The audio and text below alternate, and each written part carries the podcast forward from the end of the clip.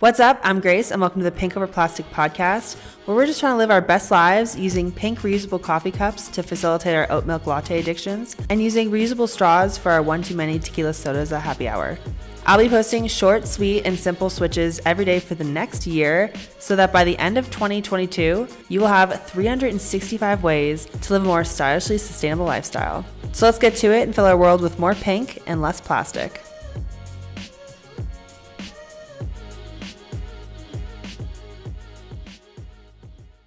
Episode number one reusable water bottle. New year, new me, same reusable water bottle, and still slightly hungover. Okay, so getting 2022 started with one of the most important and underrated things water. It doesn't have to be lemon water, fruit infused water, chlorophyll water, although it never hurts to vamp up your plain old water with some of these extra little things because it can do wonders, especially if you've had way too much champagne last night, like I did. My only request is that you hydrate with a reusable water bottle. Over 1 billion plastic water bottles are thrown out every day. Take that back. Over 1 billion plastic water bottles are bought every single minute.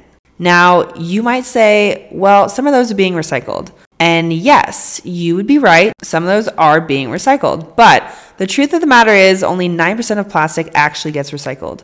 If Lizzo has taught us anything, it's that truth hurts, and we can pretend that it's not as bad to use a plastic water bottle as long as we're recycling it. But just because you may go out of your way to recycle yours, apparently we're not doing such a great job at it. So, how about we just skip the plastic water bottles and use a reusable one?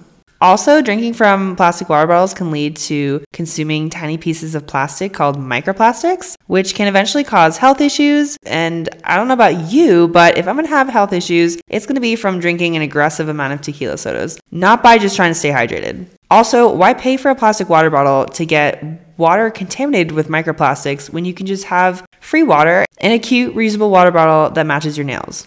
It's kind of a no brainer. And if you're drinking eight glasses of water, like it's so called recommended, plus more to compensate for being dehydrated from the alcohol, that's at least eight plastic water bottles you're going through a day. Not cute. I usually use my pink reusable water bottle, but even if you don't have one and you just have like a half empty plastic water bottle lying around somewhere, you can just refill that for the rest of the day.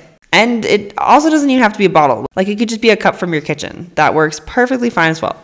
Odds are you probably have a reusable water bottle, but if you don't or you're looking for a new one, I'll link the one I use down below. And I've got the hookup so you can get a discount, which we love. I have collected a variety of reusable water bottles by now, but I am a sucker for my BKR bottle. So that's the one I'll be using today. And again, if you want to get one as well, there's a discount code in the description for you.